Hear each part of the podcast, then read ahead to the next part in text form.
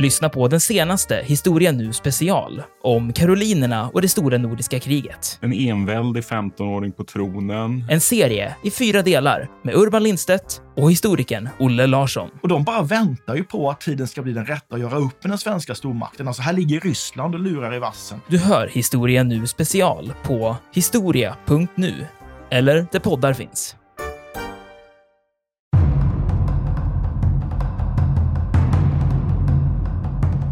Winston Churchill förstår ju också symbolvärdet i att vi måste vinna Nordafrika. Så han åker faktiskt ner dit. Och redan från början när man eh, börjar skicka britterna dit så ser man också till så att det finns ett ordentligt filmteam. Man skickade ner det här, det här teamet för man var tvungen att skapa en, en eh, säga, ett bra propagandavapen hemifrån mot den brittiska befolkningen som det såg rätt risigt ut för dem. Så därför gjorde man det här och eh, tack vare att den här krigföringen gick fram och tillbaka eh, så var det ofta så att saker lämnades kvar och var tvungna att hastigt lämnas över. Så därför fick man också tag på tyska propagandafilmer.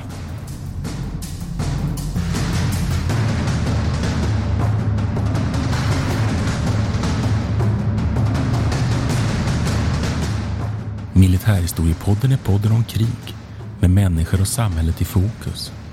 Programledare är Martin Hårdstedt, professor i historia vid Umeå universitet och Peter Bennesved, doktor i idéhistoria. Podden ges ut av förlaget Historiska Media. Stöd gärna MH-podden via vårt swishnummer 123 610 76 68. Märk betalningen med MH-podden.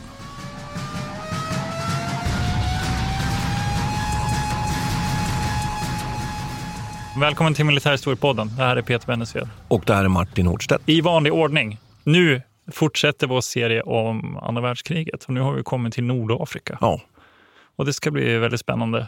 För det är, I öknen så råder ju lite speciella förutsättningar och här har vi några intressanta karaktärer som har verkligen har blivit som, eh, vad ska man säga, jag vet inte, halvgudar nästan. Eller upp, Strategiska halvgudar. Uppväxt med ja. ökenräven, ja. Rommel och Monty. Monty. Montgomery. Och faktiskt en som vi kanske kommer att föra in här lite. Och. Mm. Precis. Och jag vet inte riktigt vad man ska... Egentligen så...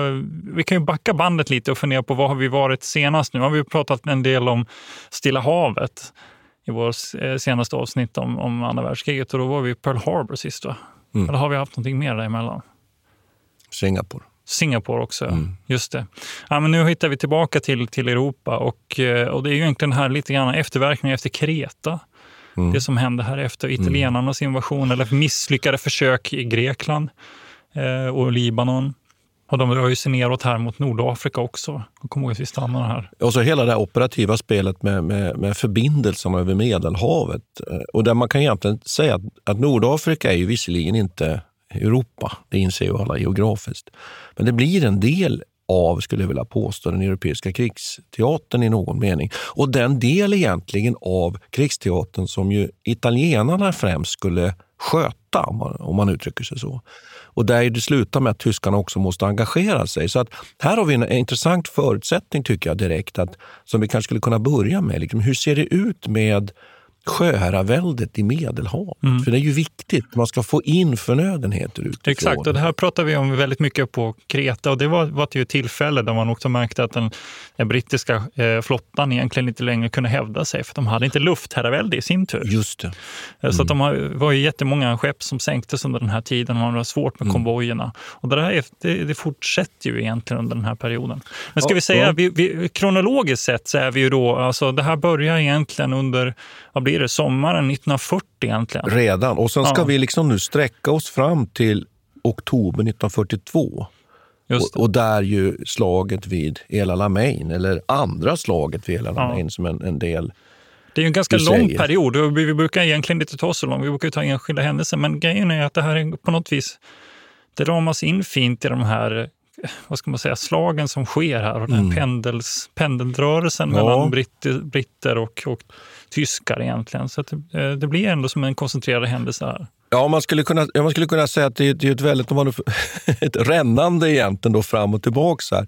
Och där ju italienare och britter och, och tyskar och britter genomför ett antal då motoffensiver. Och vi kommer ju till att försöka reda ut det där och förklara varför det är så. Men jag tycker ändå vi skulle kunna börja där ändå med det där sjöäraväldet. För det visar sig ju då att vid den här tiden, då, sommaren 1940, så så ligger ju i vågskålen någonting som är väldigt, väldigt eh, viktigt för britterna och det är att man är starkast till sjöss. Man har haft då förluster i samband med Kreta, eh, luftlandsättningen som vi har pratat om. Men det är ändå så att räknar man in det man har då i slagskepp och jämför med det italienarna har så är man ganska lika. Italienarna har sex slagskepp.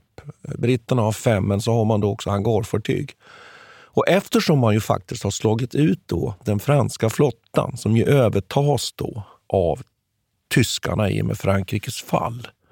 Eller man kan ut, skulle nog kunna uttrycka det mer exakt. Man är rädd för att tyskarna ska få kontroll över den franska flottan. Och det, den oskadliggör man ju då faktiskt genom det här anfallet då mot Mers Och det här är ju-. Och det, det är Exakt. 3 juli skulle jag vilja säga. Då. Så det gör att det man har kvar då är ju den italienska flottan. Och den måste man då neutralisera och då lyckas man då göra det. Eh, dels genom att man möter den italienska flottan i, i sjöslag men också att man genomför den här spektakulära Torpederingen, ja. Ja, I hamn. Ja, vid som är- Taranto. ja. Och det var ju det vi var inne på med Jo, Pearl precis. Harbor. Vi snackar ja. om de här Swordfish-flygplanen som inspirerade japanerna. Och, inte. och så komma ihåg, och som en liten inpassning här också, att just det här är ju också orsaken till varför man inte kan understödja Singapore till havs heller. För att man måste, britterna måste behålla sina styrkor här Ja, i kan inte flytta över. Nej. Nej. Och då ska man komma ihåg att hotet mot de brittiska öarna är ju borta. Men man har en situation där det finns då en, en stor italiensk armé i Libyen. Britterna är numerärt underlägsna i Egypten och man kan också nämna här att det faktiskt förekommer strider mellan britter och italienare i, i, i öst, östra Afrika, bland annat i Etiopien, där britterna i alla fall inledningsvis måste backa därför att italienarna är numerärt överlägsna. Och sen handlar ju nu hela det här spelet om att man i Medelhavet måste kunna då föra då för, för axelmakterna Italien då från Sicilien till Tripoli. Och britterna måste kunna få in eh, förnödenheter, antingen förstärkningar, materiell och så vidare genom konvoj genom Medelhavet till Alexandria och Kairo eller bakvägen runt Afrika, Suezkanalen. Så det är ju de två förbindelserna man har. Och så kan vi ju nämna också, vilket ju bör bli kanske ett, ett, ett eget avsnitt vid något tillfälle, faktiskt också detta med Malta, eh, som ju inte längre kan fungera som flottbas men som är mer ett, liksom ett flytande hangarfartyg på något sätt. Där för Det är kul att det, någon gång får, får det bli en Malta Det får, 2. bli, det får bli en Malta, Malta 2 där. Ja. Precis, vi har ju pratat om, om den medeltida eller johanniterridernas försvar Ja. av Malta. Så att det är ju Alexandria då som blir den här, den här basen egentligen för eh, de allierade i Egypten. Då. Så där är utgångsläget, tycker jag. Så att man har klart för sig det. Och att britterna ju genom de här åtgärderna då lyckas neutralisera den italienska flottan. Och Det tycker jag är viktigt, för vi har ju alltid lite ambitionen att försöka ha liksom en övergripande syn på kriget. här. Så att det är inte bara så att striderna förs i öknen i Nordafrika, utan det här är ju minst lika viktigt. Alltså. Egentligen kan man, skulle man kunna säga att det är ett logistikkrig på, Det många är, sätt. det, och jag säger minst lika viktigt. Det, det Ja. är kanske det egentligen viktigaste, att man kan få in förnödenheter, Ja. få in förstärkningar, få in materiel. A lot can happen in the next three years. Like a chatbot may be your new best friend. But what won't change? Needing health insurance. United Healthcare Tri Term Medical Plans are available for these changing times. Underwritten by Golden Rule Insurance Company, they offer budget friendly, flexible coverage for people who are in between jobs or missed open enrollment. The plans last nearly three years in some states, with access to a nationwide network of doctors and hospitals. So, for whatever tomorrow brings, United Healthcare Tri Term Medical Plans may be for you. Learn more at uh1.com. Everyone knows therapy is great for solving problems, but getting therapy has its own problems too, like finding the right therapist, fitting into their schedule, and of course, the cost. Well, BetterHelp can solve those problems. It's totally online and built around your schedule. It's surprisingly affordable too. Connect with a credentialed therapist by phone, video, or online chat, all from the comfort of your home. Visit betterhelp.com to learn more and save 10% on your first month. That's BetterHelp, H E L P. I'm Sandra, and I'm just the professional your small business was looking for. But you didn't hire me because you didn't use LinkedIn jobs. LinkedIn has professionals you can't find anywhere else, including those who aren't actively looking for a new job but might be open to the perfect role, like me. In a given month, over 70% of LinkedIn users don't visit other leading job sites. So if you're not looking on LinkedIn, you'll miss out on great candidates like Sandra. Start hiring professionals like a professional. Post your free job on linkedin.com/people today. Ska vi säga någonting om ökenkrigföringens liksom, natur också? Eller, ska vi, eller vad, vad tycker Ja, du? det tycker det, jag. Det är ju intressant därför att det blir ju som en... Eh, just när, i kopplingen här, när vi ändå pratar om logistik. Jag kommer ihåg att eh, en av våra favoriter som jag ofta får återkomma till är Martin von Krevel. Ja, Som har skrivit Hedersmannen. Om, ja, som har skrivit om det här. Och han för ju det här resonemanget då att, att eh, ett av Rommels problem här det är, ju, är ju att öknen, det visar sig att Trots att de här pansarfordonen är väldigt snabba så är de otroligt beroende av det här bränslet hela tiden. Mm. Och att man lätt hamnar i en slags overstretch situation.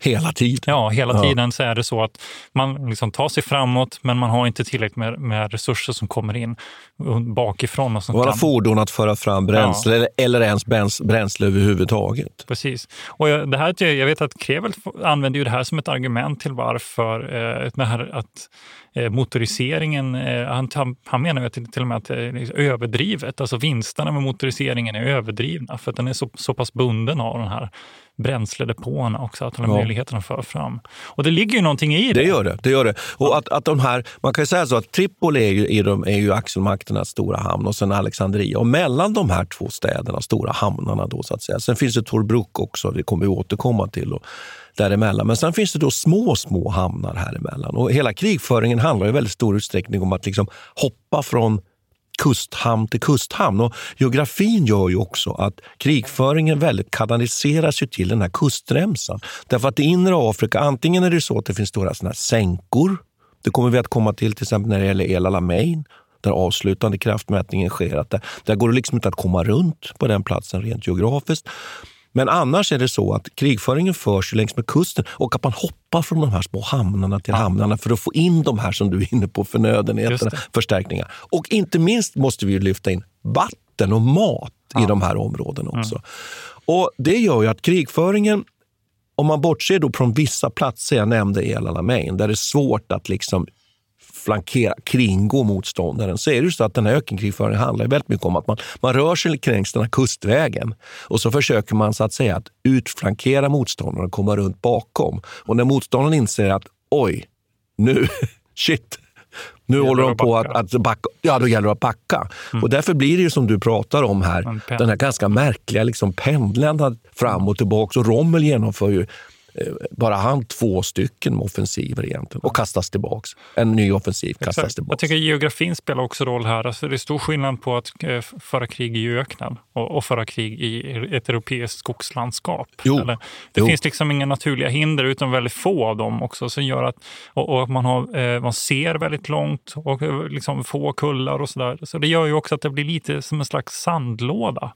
De rör sig. Bokstavligt talat då blir det förstås, men det blir Jo. som en slags, nästan som ett spel. Ja. Och det här är en av orsakerna med att man hade kallat det här eh, för kriget utan hat. För att man tycker att det är, eh, har beskrivit det som en slags Ja, men en krigföring som är nästan gentlemannamässigt utförd, lite som ett krigsspel. och där är Mm. betydligt färre civila offer också.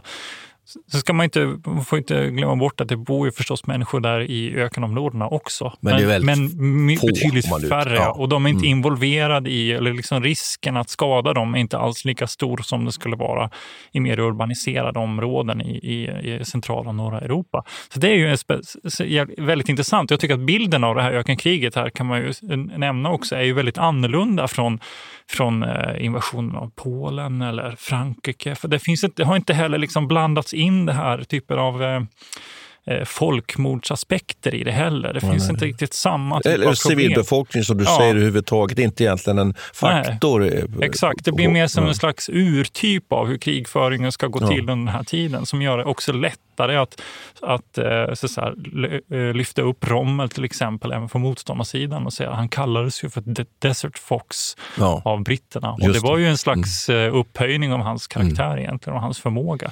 Men jag skulle vilja spela vidare och säga det också, ja. att, att sådana saker som flyget här, att man liksom verkar mot pansar blir väldigt betydelsefullt. Just det. Mm. Och också att här, här föds ju också den här Special Air Service, alltså SAS föds ju här med som specialpatruller under den här krigföringen. Så att det finns då en del inslag här, nymodigheter, att man behöver helt enkelt för, förband, specialförband, underrättelseförband som kan liksom se till att, att det inte är någon där inne så att säga, i, i öknen och som också kan slå mot just det här, de här flygplatserna eh, eh, som ändå är, finns ganska oskyddade. Mm. Och det är ju precis det de gör, de här SAS så småningom. De slår ju ganska framgångsrikt mot de här tyska flygfälten. Då. Så det finns en del sådana aspekter. Jag tyckte det var väldigt bra fångat, funnet det där just att som en sandlåda. Och inte, vi menar inte att kriget är som en sand, sandlåda. Det brukar ju vara ett sånt där nedvärderande begrepp eller metafor. Men att det, det, jag tror att den bilden är ganska god här. Med en, en avlång sandlåda med en väg och ja. sen en kustremsa. Ja. Så skulle man kunna säga. Precis, mm. Men jag skulle bara vilja, vilja, för att driva på lite kronologin här och kör. konstatera lite så här att det är ju så här att, att italienarna har ju ett numerärt övertag in, inledningsvis. Här. Graziani, Graziani har en armé på ungefär 200 000 man.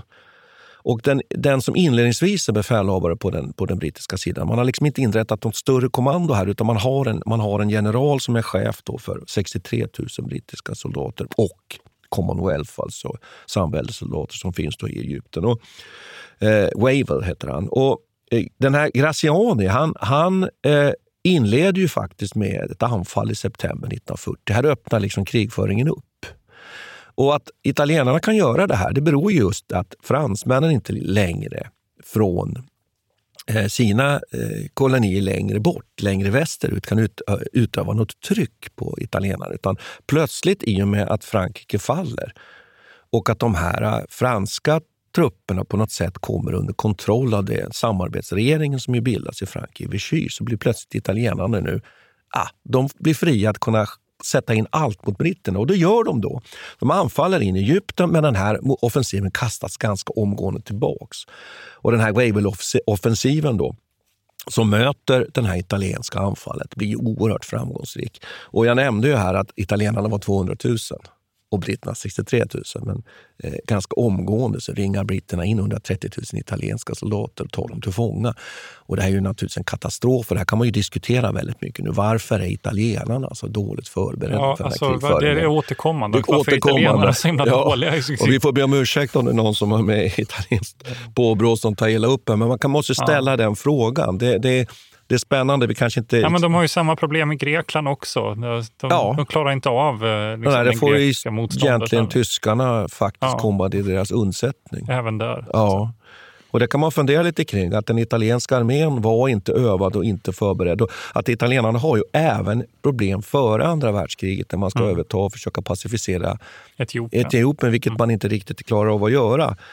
Och samtidigt så mycket ambition också. Att göra Mare Nostrum igen. Att ja, göra sig liksom, ja. återupprätta någon slags romerskt eh, forntida rike. Ja, men det måste ha att göra med kompetens, det måste ha att göra med utbildning, det måste ha att göra också med materiel och det måste också ha att göra med, med, med sådana saker som stridsmoral. Det, det, alla de här faktorerna mm. naturligtvis. Mm. Vi kan bara konstatera att italienarna nog eh, lyckas väldigt dåligt med krigföringen generellt under andra världskriget. Eh, och jag tror inte att det är någon som säger emot mig på den punkten. Nej. Inte du i alla fall.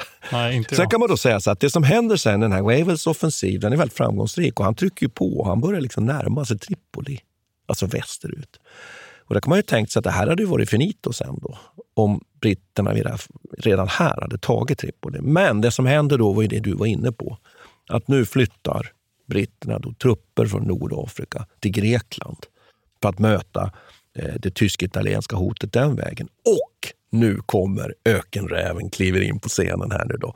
Rommel med femte lätta divisionen och den femtonde pansardivisionen, den, den, den legendariska. Och eh, från slutet då av mars, med början från den 24 mars, så, så genomför nu då Rommel sin första offensiv. Så nu har vi redan haft en pendel. Och nu, alltså nu, och nu slår den tillbaks och Rommel återtar då det som italienarna har förlorat. Och här tycker jag man kan nämna faktiskt en sak. att eh, Torbruck, som ju ligger på den här vägen, innesluts här. Men hålls då av den här nionde australiensiska divisionen. Och jag kommer ihåg när jag var liten såg jag en sån här dokumentärfilm, du vet med såna här svartvita bilder och sånt ja. där. Och jag kommer ihåg att jag fascinerades så över den här australiensiska divisionen. Ja, vi, ska prata, vi, ska prata, om den där dokumentärfilmen. Ska du göra det? Okej, okay. ja, ja vad bra. Och då ska jag bara konstatera det då att, att, att då ser man genast här under då Rommels, den här motoffensiven som blev framgångsrik, som kastar ju tillbaka britterna. Precis just det här vi har pratat om, att de här överflygningarna och också det här det hela tiden är viktigt att ta de här små hamnarna, mm. Mm. vad det nu kan vara, där man kan få in förnödenheter. Att hela ja. den här eh, ökenkrigets liksom dynamik här blir väldigt Och Rommel klarar egentligen inte av att stanna kvar i Tobruk heller. Alltså för just för att logistikproblemen, han kan inte understödja sin Nej. Alltså, och, han lyckas inte nog pressa på nog mycket. För, nej, och, nej. och sen är det så här då att, att det är inte nog med det här nu då, utan då, då gör ju britterna ett försök mot offensiv här. Nu har, har kanske lyssnarna börjat lära sig liksom hur det här ja. går till nu. Det är fram och tillbaka. Här. Och den misslyckas fundamentalt, den här motoffensiven. Därför att Rommel flyttar fram de tyska positionerna österut. Och det som ju britterna då möter när de anfaller med sina stridsvagnar som ju faktiskt inte håller riktigt den nivå som de tyska stridsvagnarna gör. Det är så att senare här så kommer, så, kommer så småningom den här Sherman-stridsvagnen och Grant-stridsvagnen att komma in som amerikanskt, amerikanska tillskott i det här kriget och de klarar ju av att hantera de tyska stridsvagnarna. Men, och det här, det här nu kommer ju en klassiker här. Mm. Eh, man kan säga att tyskarna gör så att de, de får ner hastigheten och egentligen slår ut det brittiska pansaret med en mycket känd luftvärnskanon. Ja, 88! Ja. 88 mm.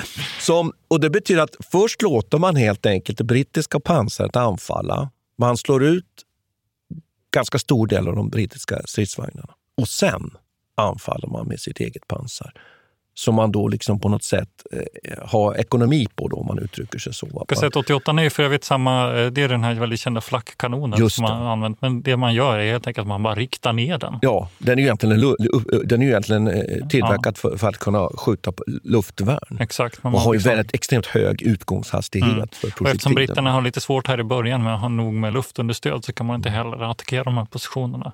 Vilket gör att man får agera fritt. Men jag tycker att det som är intressant, med den här, om jag får avbryta det där lite också, det är ju att en, det som händer med den här pendelrörelsen är ju också en, en, en en sån här militärhistorisk klassiker är ju att den som retirerar har ju också bättre förutsättningar att, få, att kalla in reserver och få nya resurser. Ja, få underhåll, ja, för att få kortare ja, avstånd till exakt. sina... Och det är det som, är så, det är det som skapar den här pendelrörelsen. Ja. För den som gör offensiven drabbas snabbt av den här overstretch. Ja. Medan den som ligger på defensiven hela tiden ja. har lättare att backa upp och, och få tillbaka det. Och vi ska ju se sen att det kommer en lösning på det här problemet sen. Mm. Så vi, vi, kan ju, vi kan ju ha det som en liten cliffhanger. Ja. Det, jag bara tänkte säga så här att den här brittiska mot, eh, offensiven här nu som ju så blir så katastrofal och där man har väldigt stora förluster på framförallt pansarfordon. Den heter Battle X. X det är lite roligt. Då.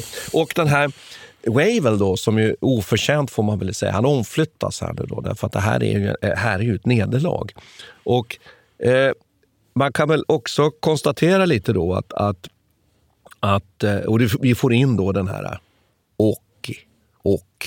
Mm, Åkenbeck. Just precis, en ny befälhavare, general här. Då, mm. så att, och, han kommer alltså in här nu eh, genast. Och britterna förbereder nu, det här är ju nästan lite komiskt, nu kommer en ny brittisk motoffensiv här. Och den sätter man in då i november 1941. Då. Eh, och den möts då sen också av, en, av ett motanfall av Rommel. Då. Så att här ser vi liksom de här, mm. de här vad ska vi säga, eh, eh pen, eh, de här eh, pendlarna. Då. Och, och, när, när då Rommel, när Rommel då har tagit Tobruk så trycks Rommel tillbaks igen.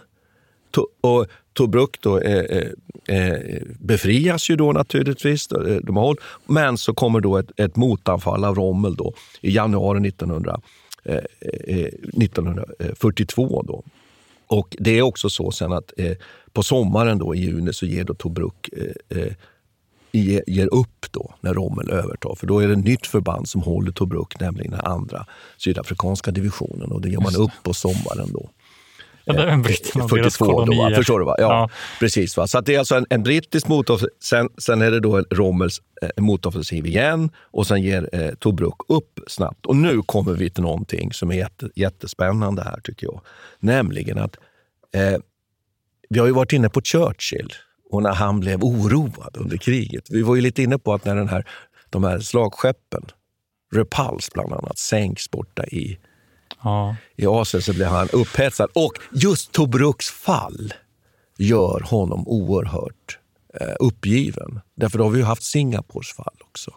Och då börjar han liksom fundera på hur är det nu med vår brittiska armé.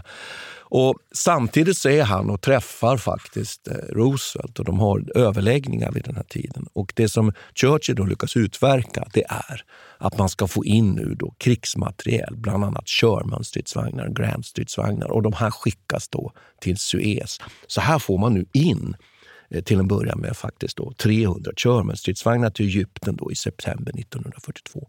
Och nu då, här, kan vi stanna upp och konstatera att nu börjar uppladdningen för den här eh, stora kraftmätningen här nu då, det som sen så småningom blir El Alamein. Men jag tycker det där är spännande med Churchill här. Jo. Att, att han, han har några sådana här dippar under kriget kan man säga. Ja. Och han, eh, det är ju tydligt att han eh, prioriterar den här frågan.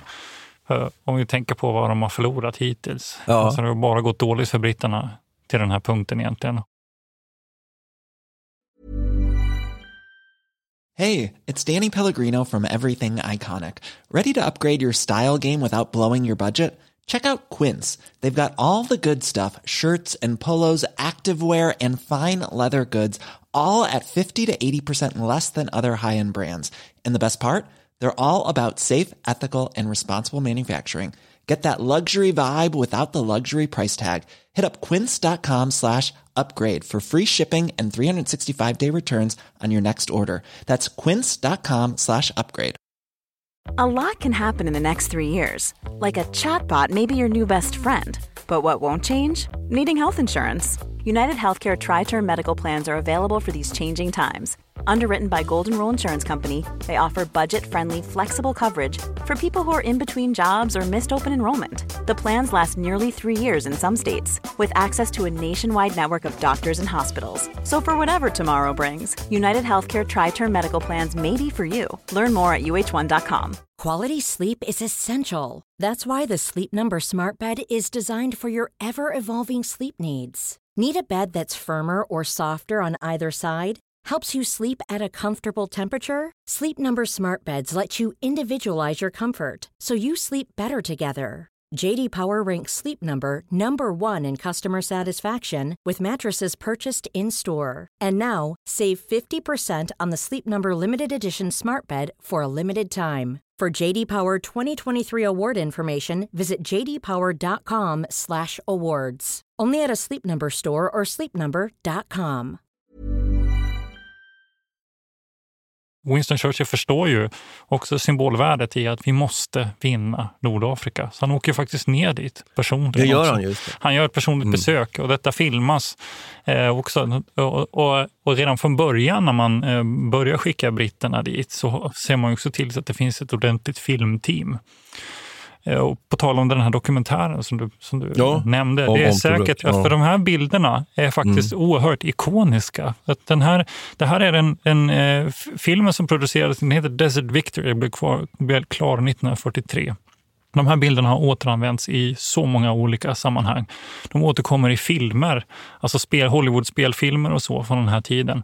Och det var just för att man skickade ner det här, det här teamet för man var tvungen att skapa en, en eh, så att säga, ett bra propagandavapen hemifrån mot den brittiska befolkningen som det såg rätt risigt ut för dem. Så därför gjorde man det här och eh, tack vare att den här krigföringen gick fram och tillbaka Eh, så var det ofta så att saker lämnades kvar och var tvungna att hastigt lämnas över.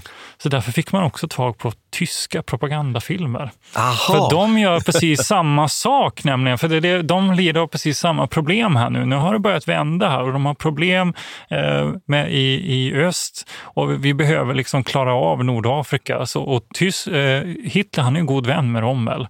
Eh, Roman har ju gått en lite annan så så här, karriärväg jämfört med sina andra stabsofficerare, hans andra kollegor. Så han är en ganska bra vän med Hitler.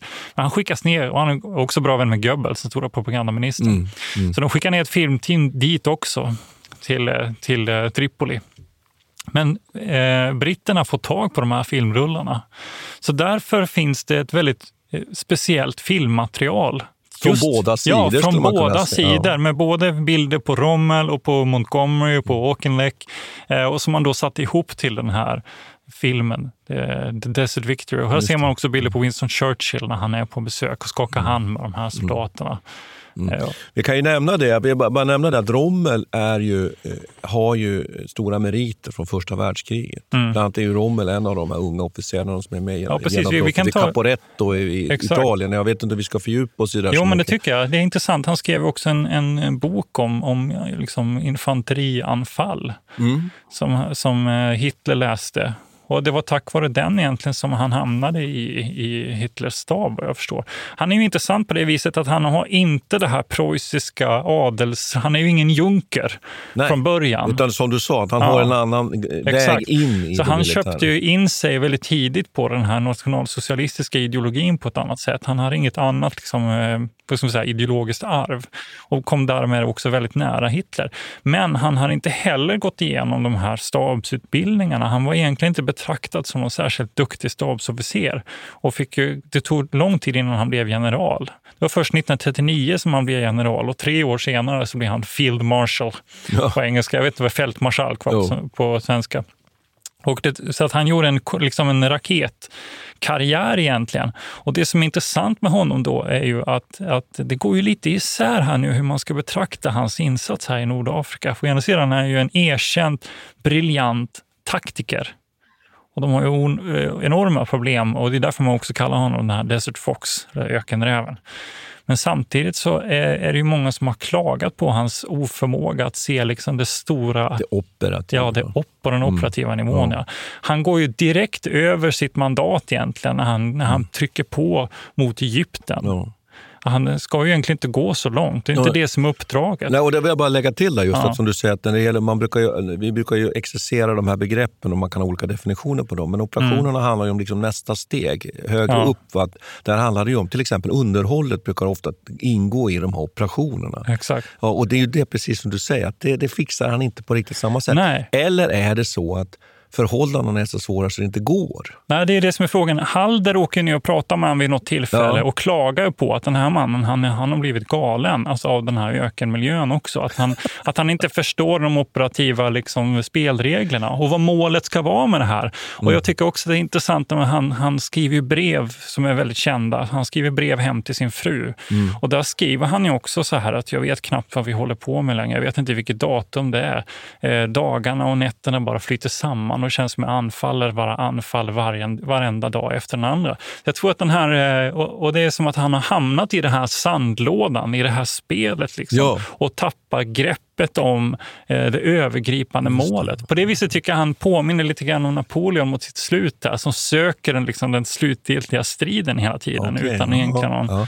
Jag, jag tänkte, Det var två saker som jag kommenterade. Dels, ja, dels tror jag att man skulle kunna lite också du säger att han tar till sig nationalsocialistiska... Man har ju samtidigt också sett honom just att han ju inte gör det. Nej, han det vänder ju sen. Ja, ja det är ja. bra. Och det är viktigt att komma ihåg. Han är ju med i konspirationen mot ja, men Hitler. Bra, bra. Ja. Så, för jag tycker att det är viktigt att Rommel är komplicerad. Men jag skulle lyfta in en annan sak. Det är ju så här att Rommel är, som ju tycker jag eh, faktiskt stärker liksom din, din analys av honom nu här som, ja. som militär. Den är ju att han är ju chef för den här sjunde pansardivisionen som ju går över Mös över Dinant. Just det, ja, han får ju faktiskt medalj ja, också. Och, och, ja. och, och, där har du samma, egentligen samma tendens. Nu blir det ju väldigt lyckat, mm. hela det här. Just att han, han kör ju på. Han kör på, men han tar ingen hänsyn till vad högkvarteret säger. Men nu måste du stanna upp, nu måste vi få in infanteriet, måste artilleriet hänga med. Han kör ju på. Och det är så otroligt egentligen, om man nu får säga så, då, komiskt roligt, fantastiskt. Just detta att han snor ju utrustning av sin grannpansardivision ja. där vid Dinant. Han snor bland annat bro och han snor deras tunga stridsvagnar. Sen går han över Mös och sen klagar han på högkvarteret att vad håller de på med på femte divisionen? det händer ju ingenting. Ja, okay. Och skälet är ju att han har snott deras utrustning. Och, det där, och sen också därför, jag, bara, nu, nu kommer, jag måste få säga det. Ja, det är att eh, han tar egna fotografier hela tiden. Och det finns ett berömt fotografi just där från Mös. Där han har tagit en bild precis där de går över med en flottbro. Och den platsen hittade jag här för en månad sedan. Okay. När jag var i Frankrike. Ja, men gud. Så det var kanske en onödig parentes. Finns det på nätet, den bilden? Eller? Eh, ja, den finns. Den, den ja. finns i flera böcker. Men jag hittade platsen. Självklart fanns det ju inga, inga skyltar eller någonting sånt uppsatta ja. där. Men jag vill bara nämna det.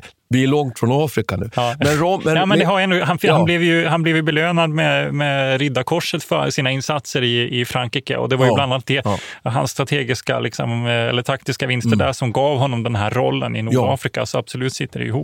Nej, men han är, är liksom en väldigt intressant karaktär på det viset. Och det, och det går ju isär då hur man ska tolka hans insatser. För, för, att, för det är ju tydligt att han saknar eh, vid något tillfälle så, så berättar han här liksom att, ja, men sin, om sin plan. Va? Han ska ta he, hela Nordafrika fram till Suezkanalen. Och Halden liksom bara frågar honom, men var ska, var ska, var ska resurserna komma ifrån? Ja. Och då säger han bara, Jo, men det är inte mitt problem. Nej, att han är, han är Nej. den här krigaren, han ja, är precis, Han har verkligen den här ja. liksom, krigaråren. Han vill det, bara ut i öknen och han vill göra det där sista slaget. Liksom. Och han vill så att säga kringrädda sina motståndare. Sen ska vi komma ihåg att Rommel är från början inte utbildad på pansar krigföring. Nej, så han är egentligen novis ja. när han går över mös. Och det är också fantastiskt och visar ju också hans begåvning och mm. fallenhet för det militära. Och att han ju också leder, leder mm. ofta där framme och så vidare. Men, men det jag skulle vilja säga att, att så vi är alltså nu i en situation där vi då har haft alltså först en italiensk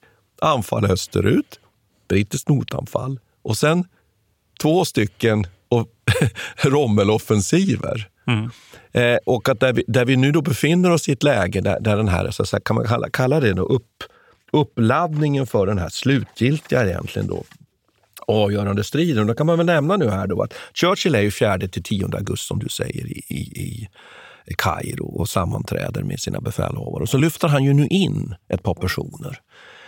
Eh, eh, bland annat för han in då en överbefälhavare, Alexander, och sen den här åttonde armén nu som har skapats där eh, ger han till en ny befälhavare, Monty, Montgomery. Eh, och valet av Montgomery är också speciellt, därför att Montgomery är ju egentligen, skulle man kunna säga att han är raka motsatsen. För att Montgomery är oerhört försikt, försiktig, och vill ju ha verkligen garantier för att det kommer lyckas det han gör på något sätt. Och nu kan man ju säga att det blir ju väldigt lyckat just i det här fallet. Vi kommer strax till det. Därför att just Mont Montgomerys sätt nu att hantera den här stridssituationen där vid El Alamein, där liksom kriget har fastnat nu. Då, den visar sig bli väldigt lyckad. Därför problemet är ju den att om han nu väljer att så att säga bara göra som förut igen, nu då, utflankera, ja, då kommer ju Rommel vadå? Jo, retirera bakåt mot Tripoli igen. Då. Och då får han inte fatt i Rommel. Utan istället nu då, så måste han hitta på något sätt att få fatt i Rommel och nöta ner honom och besegra honom på plats. Så att han inte kan smita undan nu med alla sina pansarstridsvagnar. Och det är det som hela Alamein-slaget nu kommer att handla om. Mm. Att britterna väljer nu en, en kan man, skulle man nog kunna säga, en, en utnötningstaktik. Och att den blir ganska lyckad. Att man lyckas med det som man har förutsatt, nämligen att, att eh, få fatt i och nöta mm. bort de här eh, tyska pansarstridsvagnarna.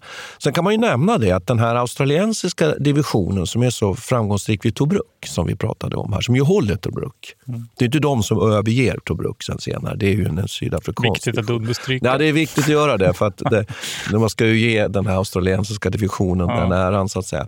De lär sig just det där att göra det som, göra det som tyskarna gör, nämligen lura in pansaret i såna här fällor minfällor och sen bekämpa dem med, med pansarvärnskanoner då, som är placerade på, på taktiskt vettiga och, och positioner och framförallt också gärna få sidoeld på de här eh, sidobeskjutning på de här eh, tyska stridsvagnarna. Så att man lär sig också av varandra här hela tiden. Så det som, det som nu påbörjas är ju en enorm sån här uppladdning. Därför att Rommel har ju inledningsvis när han gör sin den här andra eh, offensiven österut så har han ett övertag i, i antal divisioner. Men nu kommer små, så småningom britterna att få ett övertag istället, både i stridsvagnar. Britterna förfogar över drygt tusen stridsvagnar så småningom inför den här avgörande kraftmätningen vid, vid Alamein. Eh, och där kan man ju också då nämna att den här positionen vid Alamein som vi redan var inne på, det är viktigt då, att den går ju alltså att inte helt självklart att kringgå. Ja, just det. Där finns det lite terräng att ta hänsyn till ja. på ett annat sätt. Eh, mm. Så att, eh, och sen bestämmer man sig för då, sen så småningom då, att slå ut det här, det här slut, slutanfallet. Då. Men jag tycker att det, det, är spännande då. Då har man alltså 11 divisioner på plats varav fyra är pansardivisioner. Det här visar sig det här med logistiken. Att ja. man kan få in det här sjövägen är ju helt avgörande. Ja. Det är mycket, alltså det är mycket det är mycket, folk. Ja, det är mycket, mycket folk som har flyttats. Ja. Och att man också, tycker jag, ju här plötsligt nu har, har eh, ett antal pansardivisioner. Alltså mm. koncentrerade pansardivisioner. Det som vi har pratat så mycket om att man ju på den allierade sidan inte har. Mm. Men det ska vi komma ihåg att britterna har faktiskt pansardivisioner. De har, har även det på västfronten. Alltså under maj 40, under, under så att säga, eh, eh, Frankrikes fall också. Och, men däremot är man inte riktigt, lika taktiskt skickliga som tyskarna. Det har man inte. Men här ser man nu att de allierade och britterna i det här fallet har ju börjat ta till sig detta att koncentrera på allvar koncentrera stridsfordonen till, till pansardivisionen och inte sprida ut dem. Det som fransmän, var ju fransmännens olycka under, under eh, maj 40. Då. Eh, och hur gör han nu den här Monty här nu då? Ja, vad har han för idé nu då? Eh, för att liksom låsa fast? Jo, han inleder ett, ett sånt här eh, riktigt eh, utnötningsslag där han använder infanteri och artilleri och öppnar ju upp med en enorm förbekämpning och sen med infanteriavfall stöd av viss pansar framförallt tunga stridsvagnar. Mm. Och Det gör att han så småningom lyckas alltså slå ut ganska många tyska stridsvagnar. Nu vill jag koppla på den finska ja. vinkeln. Kommer den finska vinkeln? Ja, men det här påminner ju väldigt mycket om, eh, om eh, det ryska eh, anfallet över Viborgska näset mot slutet här. Ja, just det. Med deras ja. artilleri. För det här var en av de största allierade egentligen artilleri... Koncentrationerna, ja. Precis. Ja. Att de, kanske fanns det någon inspiration där, jag vet inte. Kanske, jag vet inte. Utan att man, man på något sätt eh, försöker få tyskarna att liksom sätta in stridsvagnar mm. i de här striderna. Och där kan man då komma åt dem med dels med artilleri men också med pansarvärnskanoner. Det gjordes för övrigt på natten också. Eh, ja. Och en grej med detta var ju också att man skickar fram sina såna här minsvepare, eller man har personer som försöker, det är ju mycket miner överallt. Ja, minröjare. Ja, minröjare, ja. precis, som försöker plocka upp de här under. Det måste vara, tänk dig att vara, alltså befinna sig under den här bågen av eld egentligen och hålla på att gräva upp de här i, i bäckmörker. Mm. De, de, har ju filmat det här också. Ja, det är väldigt, väldigt mm. legendariska bilder från mm. den här, just den här slutstriden när de här minsveparna springer fram och mm. röjer taggtråd och liksom lyfter upp eh, minerna för att skapa de här två korridorerna. Just det, för det är det han gör då, ja. Montgomery. Och då ska vi komma ihåg att det här slaget pågår ju då alltså tio dagar. Mm. Så efter en vecka har han lyckats eh, rensa kan man säga två stycken korridorer. Rommel har inte retirerat. Och här kommer det in något väldigt intressant nu med det här med politiken också. Att han inser ju Rommel i det här läget att nu, nu har han har så pass hyfsade underrättelser i alla fall så att han vet att britterna har mycket, mycket pansar att sätta in. Och det gör att han inser ju nu Rommel att det kanske är dags faktiskt att retirera. Men det får han inte göra nu på, på grund av, av order från Hitler, utan han måste stå kvar. Samtidigt ska vi veta också en sak som jag tycker vi bör ta ett, ett avsnitt på någon gång också. Att eh, Britterna har ju hjälp av att man har knäckt tyska skifferkoderna. Just det. Den här kodmaskinen. Ja, precis, ja. avlyssna deras Så att han vet då, Montgomery vet samtidigt att Rommel har inte tillförsel av, av materiel på det sättet. Så han vet ganska bra vad han har mot sig. Och till slut när man har rensat de här korridorerna som du säger här, då genomför man då efter en vecka det här pansaranfallet.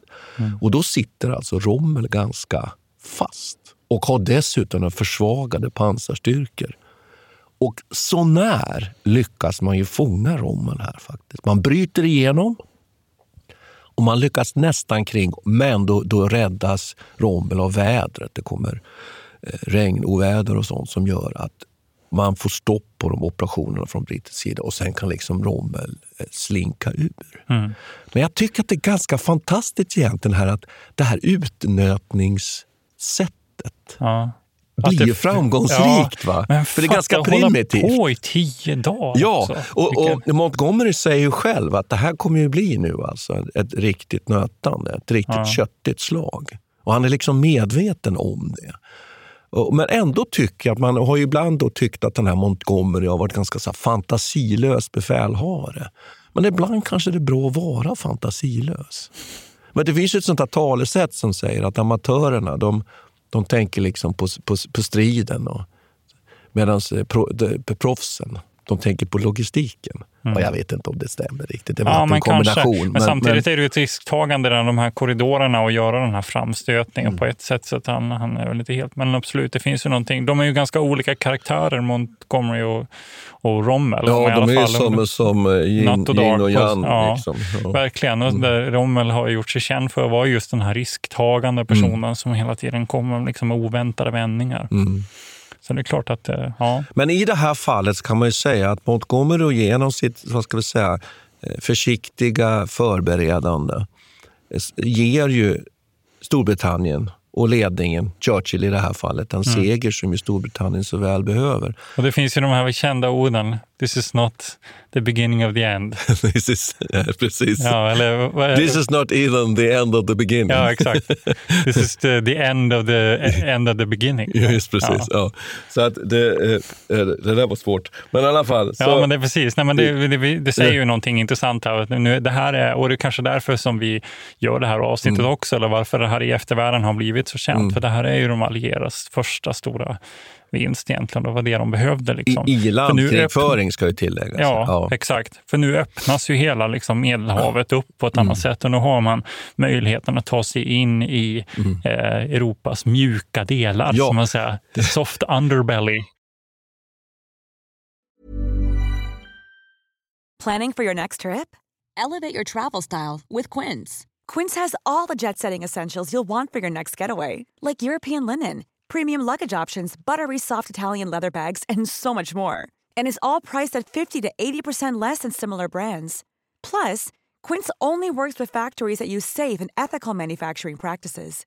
Pack your bags with high-quality essentials you'll be wearing for vacations to come with Quince. Go to quince.com slash pack for free shipping and 365-day returns. Mom deserves the best, and there's no better place to shop for Mother's Day than Whole Foods Market. They're your destination for unbeatable savings, from premium gifts to show-stopping flowers and irresistible desserts. Start by saving 33% with Prime on all body care and candles. Then get a 15-stem bunch of tulips for just $9.99 each with Prime. Round out Mom's menu with festive rosé, irresistible berry chantilly cake, and more special treats. Come celebrate Mother's Day at Whole Foods Market.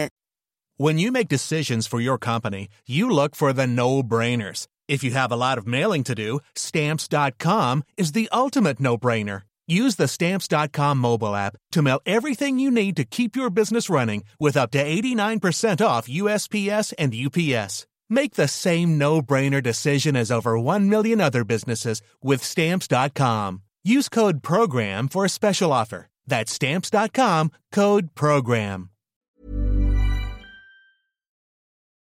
Men då ska vi lämna här och det, det har vi inte tagit upp och det, det kommer ju avsnitt om det. Det kan ni vara lugna för ni som lyssnar här. Att, eh, eh, amerikanerna har ju lyckats slå tillbaks japanerna i slaget vid Midway och ryssarna har ju faktiskt hållit tyskarna stången i Ryssland. Och här, det här behövs så väl för den här allierade krigsinsatsen.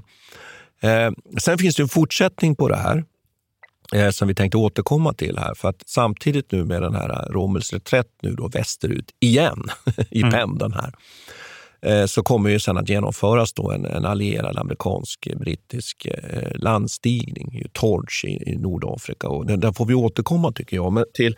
Men man kan väl också säga så här att det är väl klart att Det är klart att det här var väldigt framgångsrikt, men, men britterna hade stora förluster. Ja. 13 Alltså, de- 500 man Ja. dödas eller såras eller, eller försvinner. Det är 5 procent av den åttonde armén. Så det är klart att man, man gjorde ett stort offer för att uppnå den här uh, segern. Och då vet man att Montgomery sa just det, att jag vet att det här kommer att skapa förluster. Därför vill jag vara säker på att vi verkligen segrar. Och det finns de som också menar det, att han inte fortsatte att tvinga sina förband att, och, att trots vädret här nu då, förfölja Rommel. För han menar att förlusterna skulle öka mer och han var liksom beredd att på något sätt ta kritik för att han inte gjorde det.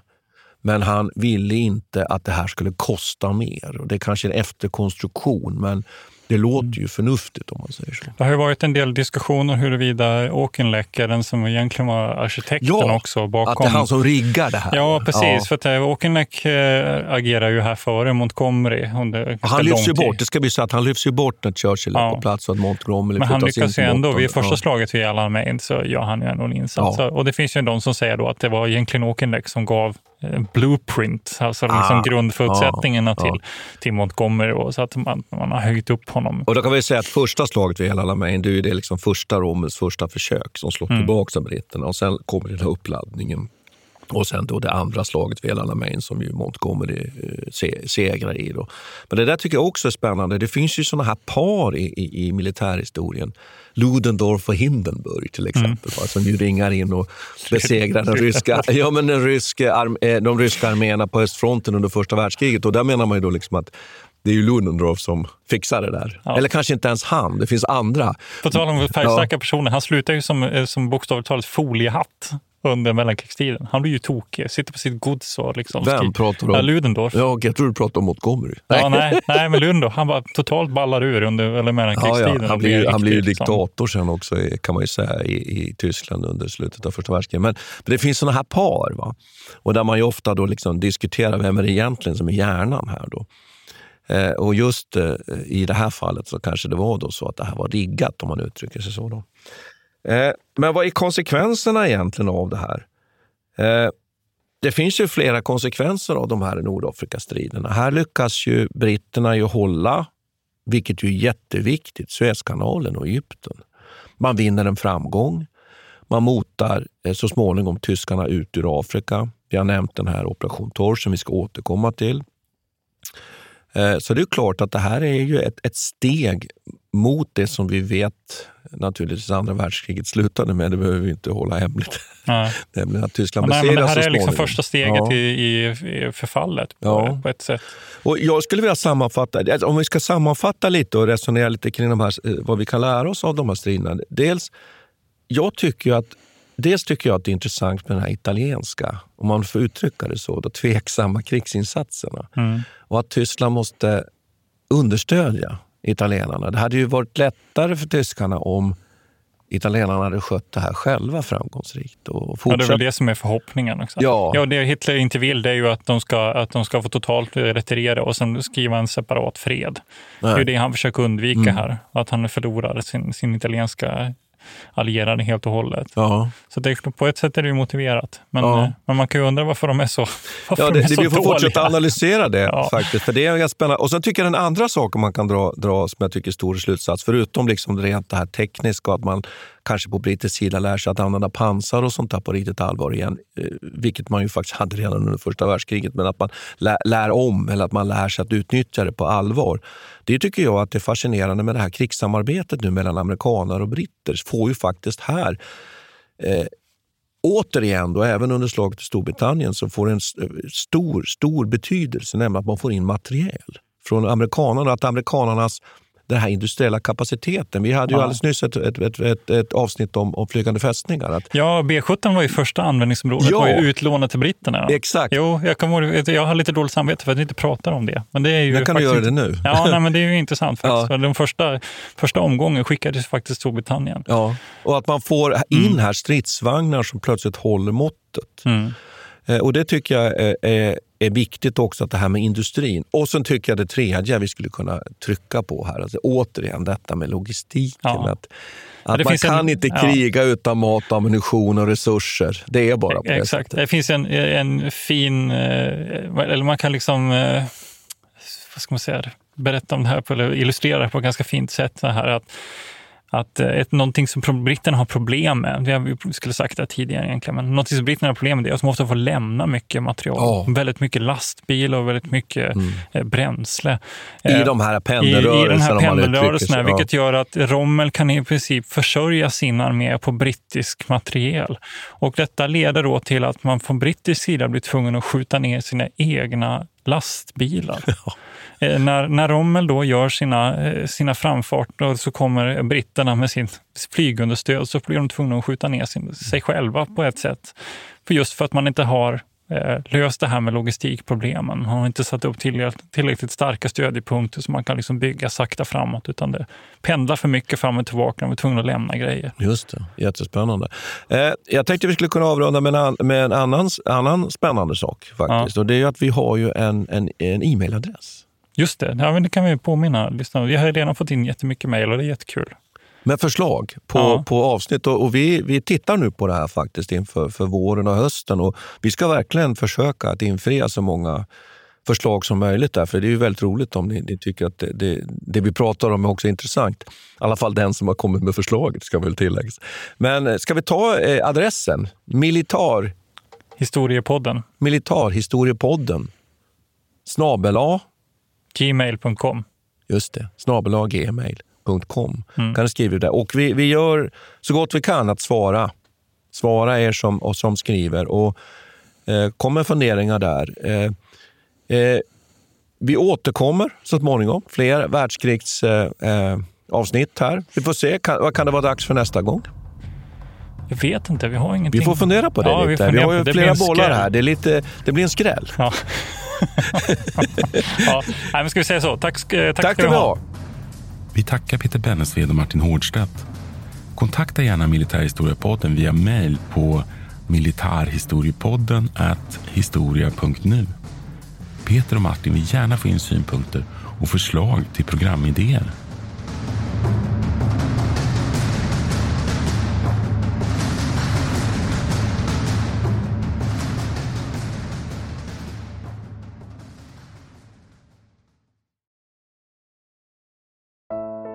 Iran har under 1900-talet genomgått tre omvälvande revolutioner som orienterat landet antingen mot västerlandets modell eller mot en auktoritär styrelseform. Idag pågår en social revolution i landet som vänder sig mot det islamistiska styret och vars anhängare har Europa och väst som förebilder. I en viktig bok ger idéhistorikern Mohammad Faslashemi en djupare förståelse för dagens dramatiska händelseutveckling. Iran mellan tre revolutioner är utgiven av förlaget Historiska Media.